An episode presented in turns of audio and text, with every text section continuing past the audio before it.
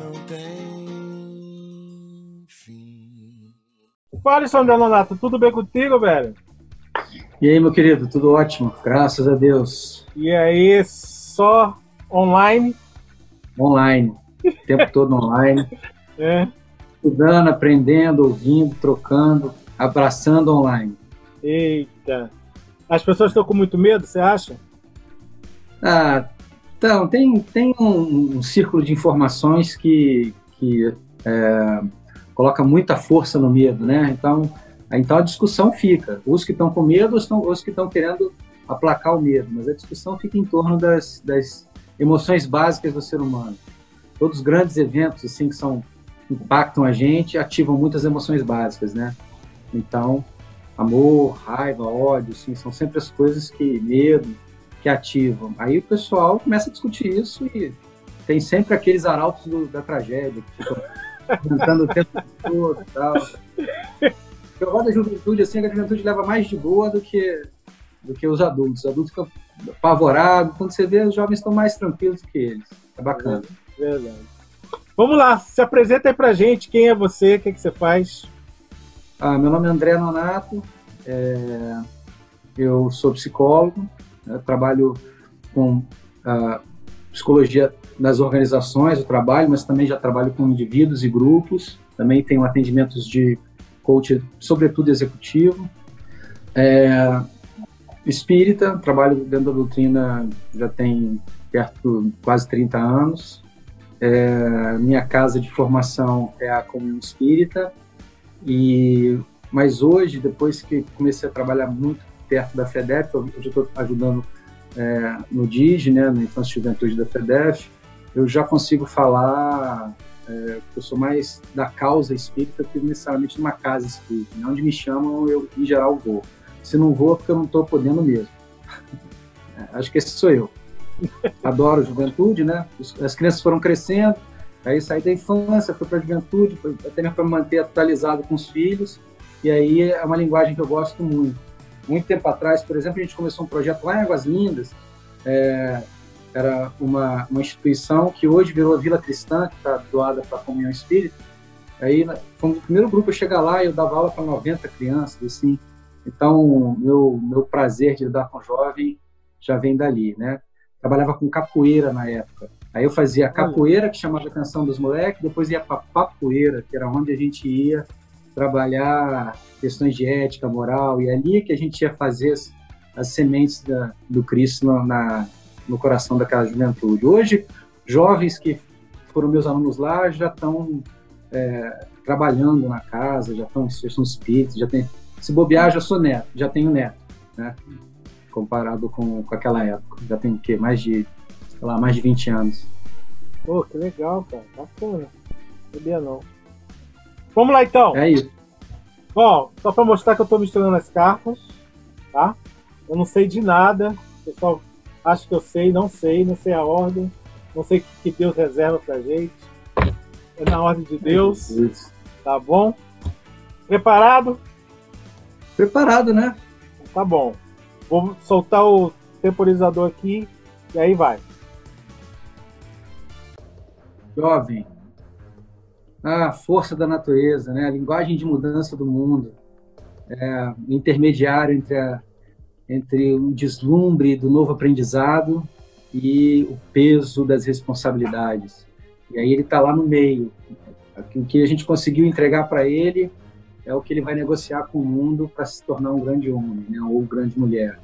Então, a juventude é essa essa onda bruta que vai varrer o que a gente não está fazendo direito.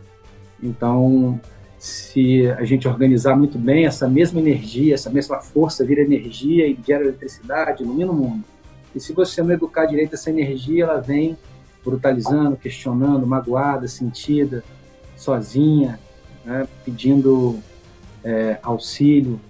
E eu acho que hoje é uma honra trabalhar com a juventude. Né? Assim, tá ali vendo, vendo esses espíritos nobres, cheios de, de novas ideias, informações, desejos.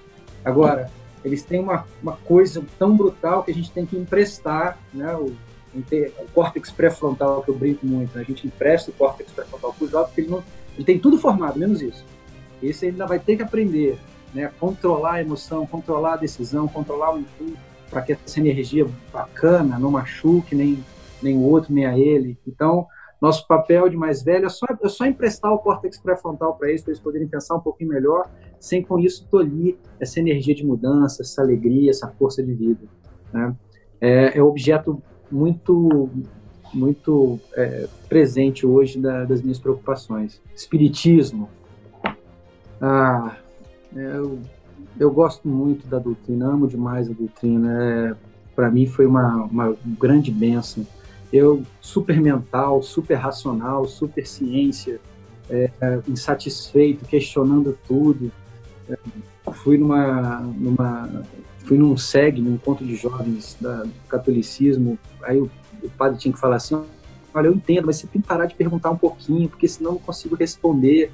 Aí eu abençoei aquilo e fui para outro lugar. E aí abri uma vez o livro dos Espíritos e aconteceu uma coisa muito estranha comigo, porque assim, eu ia, eu abri o livro comecei a ler, não consegui parar de ler, e cada folha que eu virava eu sabia o que tinha depois. Foi uma, uma experiência única, como se eu tivesse um grande reconhecimento daquele texto.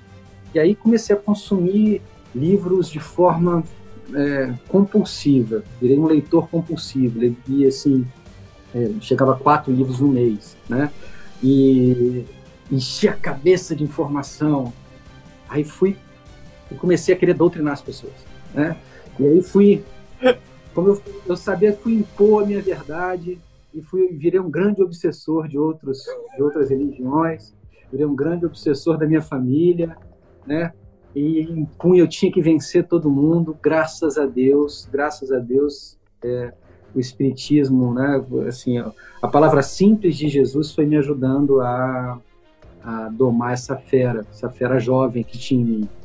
E de certa forma foi ele, né? Foi o entendimento da, essa doutrina que me salvou de situações as mais variadas, inclusive de tristezas, de perdas, é, saúde, eu tive questões de saúde, é, era atleta, muito jovem, então para mim a doutrina foi, foi um, um consolo, um acalanto. Tem muita, tem muita história minha dentro da doutrina espírita, mas assim, o espiritismo, esse de Kardec, esse que é o cristianismo redivivo. Eu sou profundamente apaixonado, porque sou apaixonado por Jesus. E isso tem uma reverência enorme pelo trabalho extraordinário de Kardec e dos Espíritos.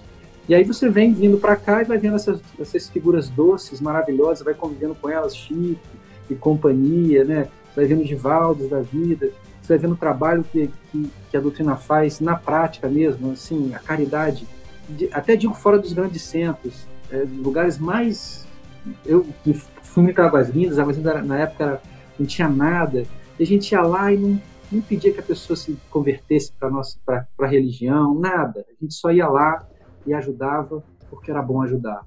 Eu, eu, eu acho que a doutrina espírita fez, fez isso no meu coração. mostrou assim que ajudar é bom porque é bom. Não é porque eu não vou com Brau, não é porque é, eu não vou para Paleta Chupão, não vou para. Sabe essas historinhas? Não, não tem nada disso, não. É bom, é bom. Onde precisa a gente vai, não importa cor, credo, nada. E foi isso que a doutrina deu para mim. É, é, ajudar alguém sem olhar a quem, não precisa contar nada para ninguém. Então, sou grata a ela que salvou minha vida. Lar. Lar. Ah, eu acho que é, é a base e o alvo. A base de, todo, de tudo que nós somos e, e é o alvo que, no fundo, no fundo, é como eu sinto, né? No fundo, todos nós queremos. Mesmo aqueles que não tiveram um, anseiam por um, né? É, muitas vezes a gente tem uma excelente formação, uma extraordinária. Eu falo assim, eu não vim de um lar espírita, mas eu vim de um lar absurdamente ecumênico. Eu tinha um pai católico, uma mãe é, é, cientista que gostava da Rosa Cruz, eu tinha uma avó é, da Umbanda, grandes amigas do candomblé. É, e aí eu convivia com todas essas pessoas, todas as pessoas eram maravilhosas, maravilhosas, pessoas boas, do bem. Minha avó adotou 18 pessoas, cara. Passavam, ela teve um único filho, né? Que é meu pai. E aí passava alguém na rua, ela falava, não, vem para cá, meu filho, você tá com fome, entra aqui. Botava, e tinha uma pensão. no começo a pensão dela era, era para os hóspedes, depois a pensão ficou para os filhos, sabe? Então, é, eu fui vendo essas pessoas maravilhosas e fui vendo que é, é, é, é são as pessoas, no final das contas, é o que elas fazem, como elas fazem, como elas amam, o que importa. E é, eu não cresci nesse lar espírita que, que muitas vezes hoje eu, eu, eu entrego né, para a minha família, mas é, é sempre um lugar que a gente almeja ser eu vi nesse, nesse período de, de, psicologia, já vi muitos lares desfeitos, muitas coisas complexas, mas eu não vi ninguém que não queira um lar, um lugar onde ele possa descansar o coração, descansar o pensamento, poder ser quem ele é, sem papel, sem nada, poder chorar, poder sorrir, poder dormir com colo. Então lá, lá tem gosto de vó para mim, sabe?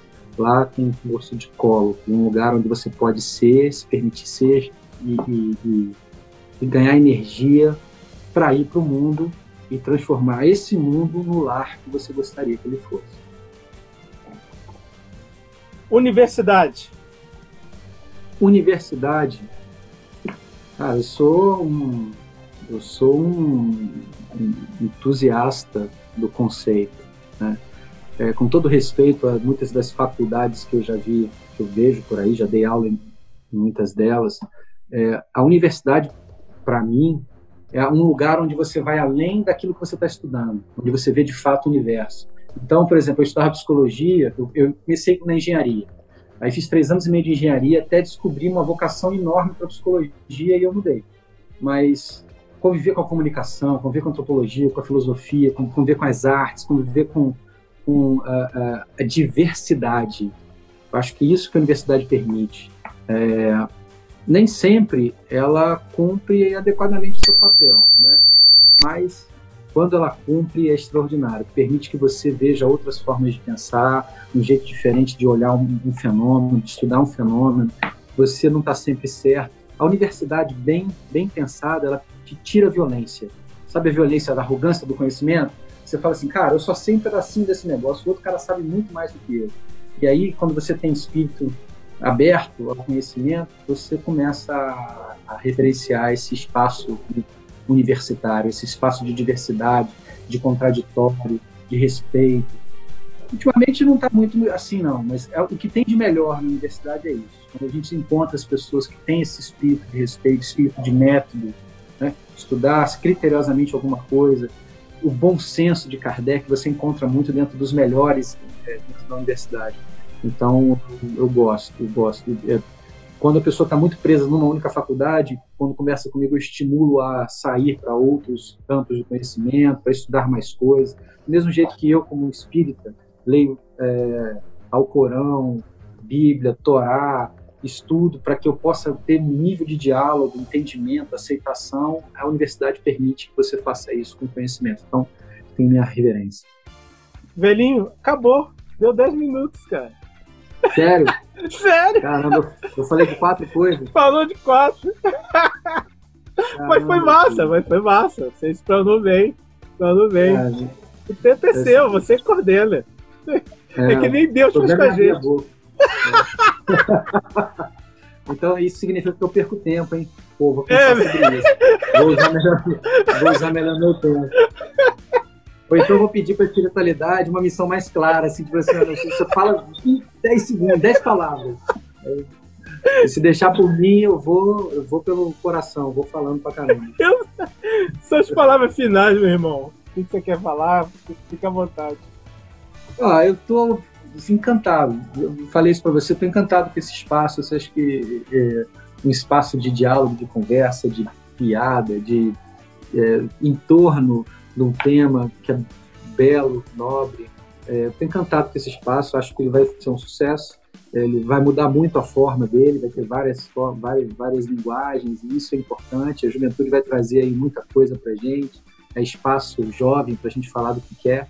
Então, é, eu estou feliz, estou muito honrado de estar aqui. Assim, não acho que é por merecimento, né? é mais pela misericórdia do, do meu amigo Cássio mas eu estou é, feliz, honrado. Já vi os, os, os, outros, aqui foi ao ar e os programas, alguns programas não, é, beta não, não, que não foram lá estou encantado. Acho que a linguagem da juventude vai, vai fazer brilhar esse espaço. É isso que eu desejo. Isso que meu coração, assim, eu vou ficar rezando todo dia por você e pelo, por essa rede de comunicação. Mais essa rede de comunicação que espero que seja de qualidade cada vez mais. Principalmente qualidade emocional, né? A galera possa ser aqui, sem aparentar, só ser. É, é isso. Essa é, essa é a ideia. A gente ser, né? Até as palavras finais eu demoro, olha isso.